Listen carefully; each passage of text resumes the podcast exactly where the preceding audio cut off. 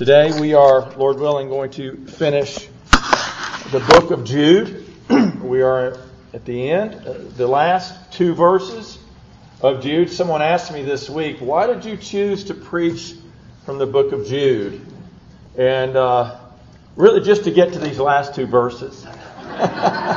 because it's an awesome doxology of praise to God. And as we lift up, as the Lord is lifted up and, and, and exalted uh, before us, we too are lifted up as we join in the chorus of praise. So as we read these words, let this doxology be uh, your praise to God as well from the heart. So let's hear God's word beginning in verse 24 of the book of Jude, one chapter, of course. Now to him who is able to keep you from stumbling and to present you faultless before the presence of his glory with exceeding joy, to God our Savior, who alone is wise, be glory and majesty, dominion and power, both now and forever. And all God's people said, Amen. Let us pray. Lord, as we come to the closing words of praise in this book of Jude, we thank you, Lord, that you are so great and also so gracious to us. Lord, may we understand what these words mean and what they mean for our lives. In Jesus' name, amen. So here we are at the conclusion of the small book of Jude. And he ends his book with an ascription of praise and of glory to God. And, and this, like other doxologies, we find many uh, in the writings of Paul, uh, may have been sung in the early Christian church. But all that Jude has given so far, uh, all the truths of uh, inspired Scripture, uh, some hard truths to be sure, and yet in the end, all the people of God, as, as we reflect on what God teaches us about Himself and about ourselves and about the world and so on, we cannot help uh, but that leading to us magnifying the Lord. And so we end on a positive note, on a high note. Uh, and, and Jude has, just by way of review, he has given us a thorough critique of false teachers that had secretly crept into the church. And he warned us through his word. He taught us how to discern these ungodly teachers and how to deal with them. And more importantly, he has shown us how God will deal with them. Another reason why I chose the book of Jude is, is because it tells us that wicked men are going to get their due. They're going to get justice in the end. And we see that. They will not, evil will not triumph. God will. And so Jesus Jude says, is coming back to execute judgment on them all. And for them, God says he is reserved blackness of darkness forever. That's what they deserve, and that's what they will get unless they repent of their sins. Well, Jude has urged us on our part to contend earnestly for the faith once and for all delivered to the saints. He taught us to build up ourselves in our most holy faith and to keep ourselves in the love of God. But there are times, certainly, when we struggle to, to keep our faith strong and to keep ourselves in the love of God. There, uh, you know, Jude told us, have mercy on those who doubt, but sometimes we're the ones who have doubts. Octavius Winslow, who wrote uh, morning and evening thoughts, a, a, a, wonderful devotional that you can access today. And in his morning thoughts, he says, What is the great evil of which true saints of God stand most stand in jeopardy and which their timid, fearful hearts most dread? Is it not backsliding from God in our hearts after conversion?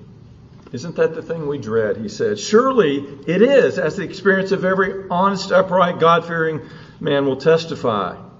It is his consolation then to know that Jesus is able to keep him from falling. So in this doxology, we, we want to take our eyes off of our worries, our fears, our doubtings, our weakness, and to put our eyes on the Lord Jesus, to look away from ourselves, to fix our gaze upon our great God, God to God our Savior, as, as Jude put it, to the one we call the keeper of our souls. How does God keep our souls? How does He keep us from stumbling? How does He keep us from falling? First of all, from verse 24, it is through God's power. Now, to Him who is able. That one little word, able, if we get hold of that word, uh, it, it, it takes care of the rest.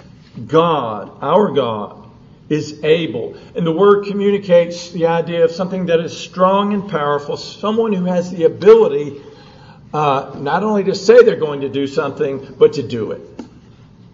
Right? We often say, I'm going to do such and such, but we often don't have the strength or power or wisdom to do it. Well, God lacks none of those things, and what He says He will do, He is able.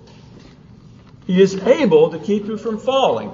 He created the world. He keeps the world uh, by His providence. He upholds it. If He keeps the world from falling apart and falling out of its orbit, He will keep you uh, and keep you from falling. Who is this God? Well, He is described somewhat here in this, these last two verses, but He is the one true and living God. We know that. Uh, he is the one true and living God who is eternally, who eternally exists as Father, Son, and Holy Spirit. So you and I are being kept by the power of the triune God. We're secure. We're protected by that power. So first of all, think of this: that God, it is God the Father who keeps us. Uh, the, the, eternal purpose, the, the love, and the grace of the Father uh, keep us, keeps us. Ephesians says that the Father chose us in Him before the foundation of the world, that we should be holy and without blame before Him. Now, if God the Father chose us to be holy and without blame, then He will keep us and make it make it so. Um, God the Son keeps us. Jesus said, "My sheep hear my voice, and I know them, and they follow me. I give them eternal life. They shall never perish, neither shall any man pluck them out of my hand. Jesus keeps his sheep. He keeps us by his perfect obedience, by his atoning death on the cross. He is a good shepherd, and he will not lose a single sheep that the Father has given to him. God the Holy Spirit also keeps us. He too is Almighty God, and He dwells within the heart of every true child of God. He is omnipotent, just as the Father and the Son are omnipotent, and He is able to keep you from falling. He is faithful to keep you from falling. 1 Corinthians 10 13 says, God is faithful, who will not allow you to be tempted beyond what you're able, but with the temptation will provide a way out so that you can stand up under it or be able to bear it. So, we are kept by the power of the eternal Godhead, the Father, Son, and Holy Spirit. There is no greater power. Um, and so, our part is to trust in His power. John, the Apostle John said, Greater is He who is in you than He that is in the world the one in the world is Satan. and Satan, you see, cannot make you fall if God keeps you from falling. Uh, his power is greater, and, and that power, again, is in you by the Holy Spirit. So we are kept from stumbling, uh, Jude says, uh, first of all, and then we're presented faultless. And I think these are two things. Uh, that first of all, we're kept from daily stumbling in sin. We're also kept from finally falling away. Uh, but you ask, are we really kept by God from stumbling? I've read the book of James, and you know James says, "For we all stumble in many ways," and he's talking to Christians. And that's true. We all stumble. That is what we do. But God uh, is different. Left to ourselves, we would do nothing but stumble. Winslow, in that same devotional, says, Dear believer, truly you would fall were he to leave you to your own keeping for one moment. But Jesus is able to keep you from falling. We are prone to stumble. We do stumble and fall in many ways, but God is able to keep you from stumbling. Now, either this is true or it's not. Let me ask you a question. Is God able to keep you from sinning for the next five seconds? Yeah. Is he able to keep you from sinning for five minutes? All right, you know where this is going, right? Um, is there some period of time to where, well, that's too long? No, after after 24 hours, it's impossible for God to keep you from sinning. No, if we said that, uh, it would be to limit God's power. Now you say, well, I guess he's teaching the heresy of perfectionism. No, I'm, I'm not teaching that.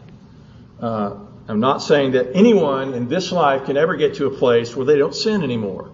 Because what James said is true. We all stumble and fall in many ways. That's what we, that's what we do. But we're not looking at ourselves right now. We're looking at God, who has promised and who is able to keep us from stumbling. The Bible, uh, uh, uh, you know, tells us that, and, and the Bible says that nothing is too hard for the Lord. You know, He has not promised that we can live in a world without ever sinning. That's not what He's saying here. Um, but he has promised to keep us from stumbling. So if I stumble, then what does it say? Is it saying, well, I guess God couldn't keep me? No. It's not saying that at all. Uh, it's saying that in that instance, when I sin, when I do stumble, I think there are probably a number of factors involved, but at least two things. First of all, I know that in any temptation, God is able to keep me from falling. So if I stumble, if I fall, it's got to be my fault for one or two for, for at least one of two reasons. First of all, that I did not trust in his keeping power at that time. Or secondly, I didn't desire his keeping power at that time. I wanted to sin. See, we as Christians, uh, we have the ability to to say yes to God. We also can say no. Um, so it's either a lack of faith or a lack of desire on our part. But if you believe in God's power and you truly desire to be kept, God will keep you from stumbling today. For the next hour or however long it is the will of God and it is your faith to look to Him to be kept. So we're talking about the process of sanctification. And that's what we have to remember. Um, People want to go on to perfection. They want to say that the Christian can get to that place where they never sin again. Well, yeah, they can in heaven when they see Jesus face to face when he comes again. So, but for here and now, this is a slow process, but little by little, God does enable us to grow in faith and, and, to, and to have our desires strengthened for holiness. So, this is, first of all, the first point that God is able. We do not, we cannot lessen the, the import, the impact of that word. Able. He is able. Believe it. Take it to the bank. Now, secondly, uh, God keeps us from stumbling because of his promise. Uh, some will say that God is able to keep them but they doubt, they wonder if he's really willing to do so. Uh, God, however, is as willing as he is able. Because verse 24, though it is an inscription of praise to God, it's, it's a doxology, it's also a promise of what he will do. Winslow said, Read the promises, believe them, rest upon them. Read them, believe them, and rest in them. And what is a promise of God? Well, it's a pledge by God of what He will do or will not do. And it's, it's a certain pledge. He never makes a promise that He does not intend to keep. He's not like us uh, at all. Um, and now, you see, we're talking not about God's ability, but His reliability. Not His power, but His trustworthiness and His faithfulness to His word. And Numbers 23:19 says, God is not a man that he should lie, or a son of man that he should change his mind. Has he said, and will he not do it, or has he spoken, and will he not fulfill it? So God doesn't go back on his word. We we do all the time. Uh, we find that people let us down, right? Often people let us down. That's a fact. But God will never let you down. He will not. He cannot lie. Can't go back on his word. He's unchangeably faithful and true. Uh, John Gill, in his commentary, writes, he says, He never changes his mind alters his counsels, purposes, and decrees, never varies in his affections to his people. He always loves you the same. He loves you. Nor makes void of his choice of them or covenant with them. Psalm 89, 34, God says, My covenant I will not break, nor alter the word that's gone out of my lips. Well, these are things that we need to say, God's word is true. I believe it, and that settles it for me. On the one hand, we seem to have little difficulty b- believing in certain promises of God. When, when God promises to forgive our sins. I think most of us, when we hear, if we confess our sins, God is faithful to forgive us and cleanse us from all unrighteousness, we believe that He forgives our sins. If we can believe God's promise to forgive our sin, why can't we believe God's promise to keep us from sin? A little harder, I think, for us. But being kept from stumbling, again, part of God's work of sanctification. And sanctification is two, two parts to it it's dying more and more to sin and living more and more unto righteousness. Uh, process of growth, in which God gradually keeps us from stumbling. Um, and having been born again, once we receive a new nature, we receive the, the gift of the Holy Spirit, we uh, that process begins. We have a new nature, and that new nature, the Bible calls it a new creation. If anyone's in Christ, he's a new creation. Are you a new creation this morning? Uh, has God made your soul new? Jesus said you must be born again. You can't enter the kingdom of heaven. You can't even see the kingdom of heaven until you have the new birth. But if you do, then this new nature in you, Corinthians says, you're a new creation. All things have passed away. Behold, all things have become new. Uh, and so your new nature is, is capable of growth and development, and it's enabled by God's grace to die to sin and put, put it to death, to resist temptation. And of course, we're not passive in all of this.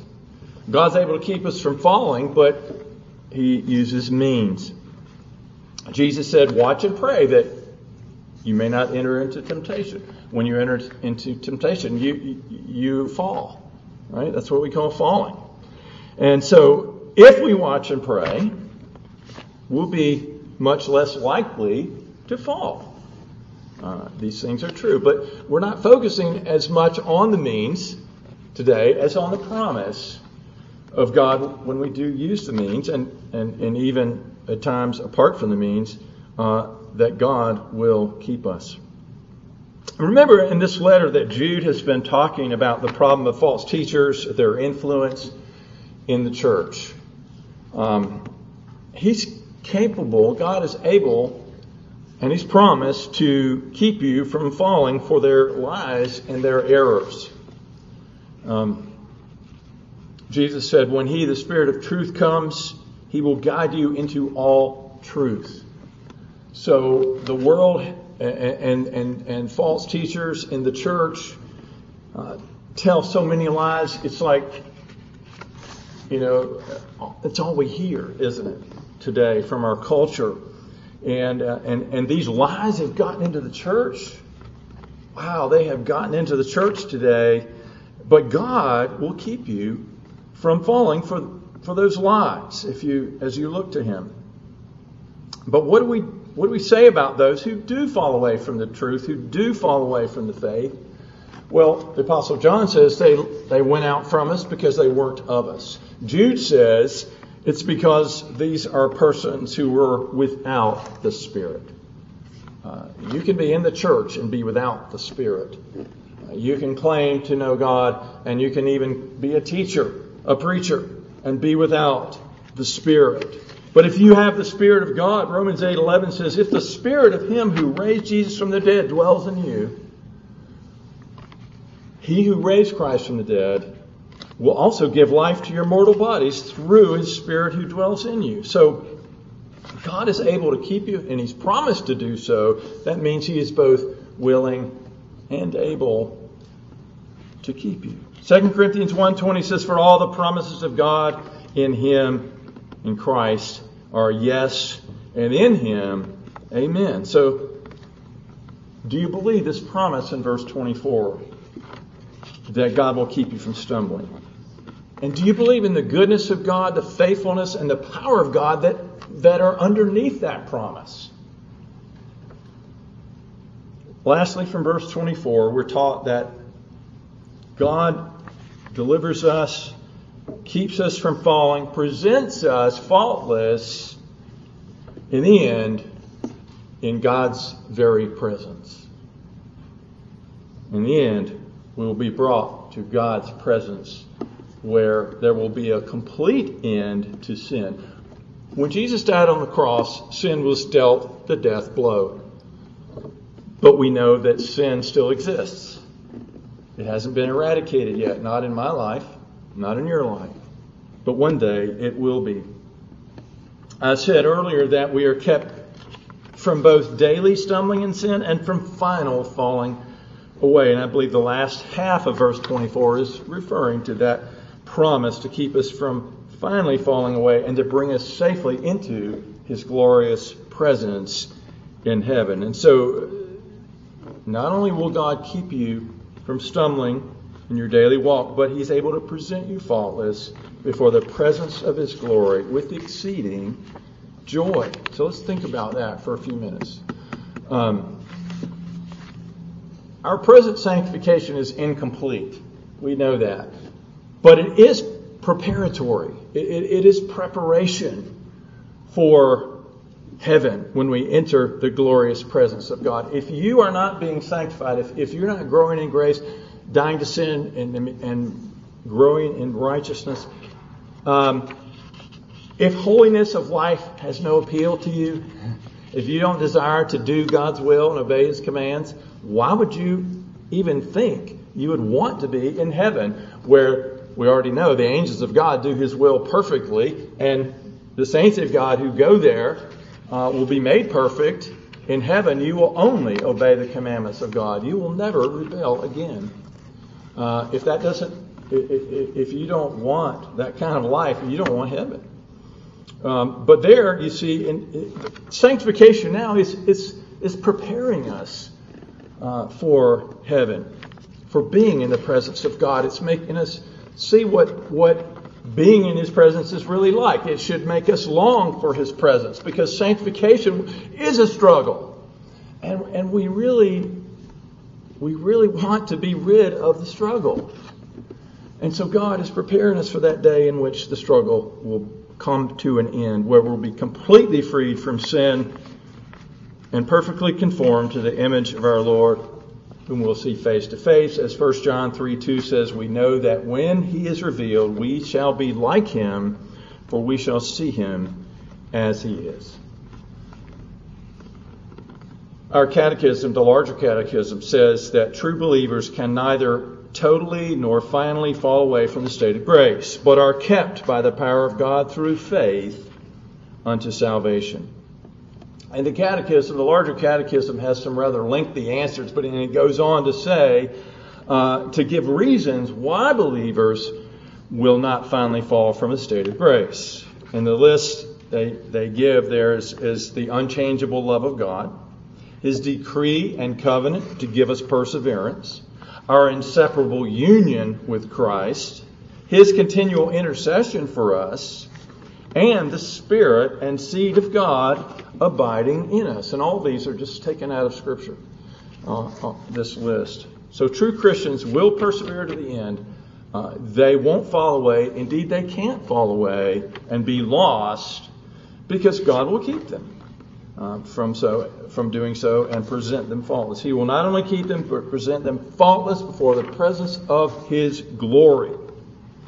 Now, in the presence of God, in the glorious presence of God, there is no sin uh, allowed in His presence.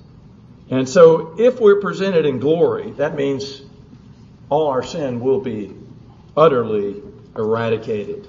Uh, otherwise, we would not be allowed to be in there. If, we were going to continue to sin, uh, God would not allow us into heaven. But He is going to remove all sin for all time. And remember what Philippians 1 6 says being confident of this very thing, that he who has begun a work in you will complete it until the day of Christ Jesus. Then it will be finally and fully completed. That work, that work of sanctifying us. It's carried on gradually throughout our lives. And that can be uh, discouraging because I want it to, I want it to be a faster pace and I want it to already be perfect. I think that's why some people are attracted to perfectionism, right? We want to be perfect. Um, and, and yet, when Jesus returns, it will be completed in an instant. It will be perfected, and then we'll stand faultless before our God. Many, many places in God's Word that we are told that in Jesus Christ, being united to Him by faith, nothing separating us from His love, and that we're secure for eternity and we will persevere to the end. However, some people don't like this doctrine. uh, this is where false teachers come in and, and like to twist things and like to say, well, you can't teach uh, the eternal security of the believer or, or, or the, the perseverance of the saints because that'll just cause us, that'll cause people to get slack in their Christian life and to take it easy. Well, that's why we, we like to talk about the perseverance of the saints. The perseverance of the saints means that God actually preserves them so that they do persevere, and so there is no getting growing slack and taking it easy if you're persevering. Uh, but God, you see, why? You know, some people think, well, if if God says it's already done and and and you know you're going to make it, uh, then that's a disincentive to holiness. But no, that's that's man's thinking. God's thinking is, I want my children to be confident to know that I'm going to take care of them. I'm going to bring them, not only save them at the beginning, but at the end as well. And so, not only will my sins be forgiven today, they'll be they're forgiven for all eternity, and and so on. So God wants to use that. You see, it's the goodness of God. The Bible says the goodness of God leads us to repentance. Um, so God uses His goodness, His grace, His promises to keep us as a means to motivate us toward vigorous spiritual growth.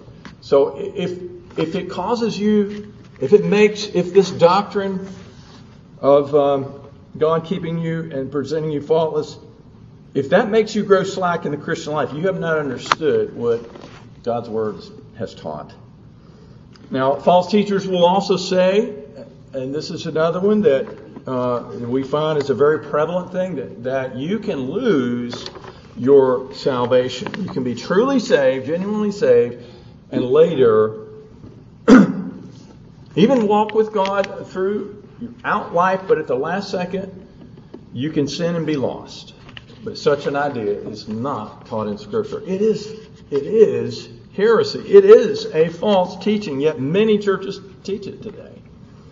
Um, verse 1 of the book of Jude says, To those who are called, sanctified by God the Father, and preserved in Jesus Christ. Okay? If you say that you can be you can lose your salvation, then that means that somehow you are questioning Jesus Christ's preserving power. And I don't think we should do that. Do you? To say a true believer can fall away and be lost unto the end is to, to deny the persevering work, the power and promise of the Lord.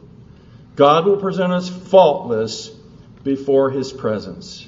And that's a word that elsewhere in the Bible is used with reference to the sacrifices. It means to be without blemish, uh, to be without spot, like a lamb that was presented for sacrifice in the Old Covenant had to be without blemish or spot or defect.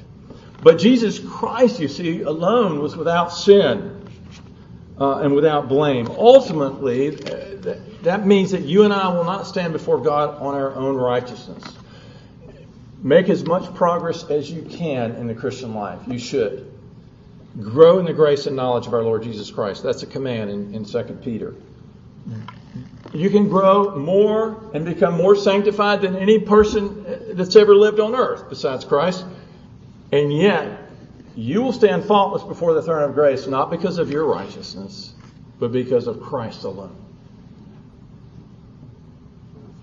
we will only be able to stand in the imputed righteousness of Jesus Christ because Christ alone was without sin. He alone was blameless in keeping the law and obeying the commandments and doing the will of the Father. He alone had a perfectly pure heart. He alone loved God with all his heart, soul, mind, and strength. And so this is what why Jude ends the way he does. He's telling us look away from yourself look full in his wonderful face because we need to fix our eyes on Jesus. We need to abide on Je- in Jesus, remembering that in the end, he is the blameless one. He alone presents us blameless before God because he presents us in himself and in his own righteousness. He took the blame. He was blameless that he might uh, he, he was made to be sin that we might be made the righteousness of God in him. So when Christ presents us before the presence of his glory, it will be also with exceeding joy. To be brought into the presence of God for eternity, never to be reversed, is the ultimate reason, you see, why God chose us in the first place why Christ died for us, why the Spirit called us, and why He keeps us, is so that one day we'll, we'll see Him face to face and be with Him forever in His very presence. And His presence is characterized by two things glory and joy. God's glory is, is His majesty, His magnificence, His excellence, His preeminence, His greatness, uh, and it's seen in verse 25. He is a glorious Savior. And notice the way he puts it. You know, God our Savior. Again, it's a reference to the triune God. Uh, not only Jesus, but the Father and the Holy Spirit save us. And so his glory has to do with his brightness. It, the word itself, glory, means uh, that which has weight, weightiness. Uh, but you know, the Bible says that in this life, no one can see the fullness of God's glory. No one can see Him and live. And, and even those who are in the presence of, of the Lord at times, either through a vision or through the presence of Jesus Christ, when they realized they were in the presence of God, uh, there was no joy there. It was fear, trembling. I'm undone, Isaiah said. Peter said, Depart from me. I'm a sinful man. I don't want to be in your presence because I know what I am. I'm unworthy to be there. But when we're presented faultless before the throne of God's glorious grace, all that fear disappears. There's only exceeding joy. We can't imagine it right now, but we can look forward to it. So, do you know Jesus Christ this morning as your Savior? Have you received Him into your heart by faith? Christ alone can save you from your sins and keep you until the end. And He is willing and He's able to do that if you call on His name. So come to Christ today and then trust in His power and His promise to save you and to keep you forever. And then, if you know Christ, your job until He comes is to keep your eyes on the keeper of your soul. Let's pray. Lord, you are a God who is rich in grace, abundant in mercy. And we know that because you sent your only begotten Son into this world to die on the cross, to become sin for us, to be lain dead in the tomb, but then to be raised from the dead, that all who look to him, all who receive Christ, will have eternal life. And I pray, Lord, that you would soften the hearts of those who have not yet received Jesus Christ, that today might be the day that they open their hearts. Behold, I stand at the door and knock, Jesus says. If anyone opens the door, I will come in sup with him and he with me. Lord, I pray that you might open the hearts today of those who do not know you, that they might come to know you and be saved. Father, for those who know you, we thank you for your keeping power and your preserving promise. In Jesus' name, amen.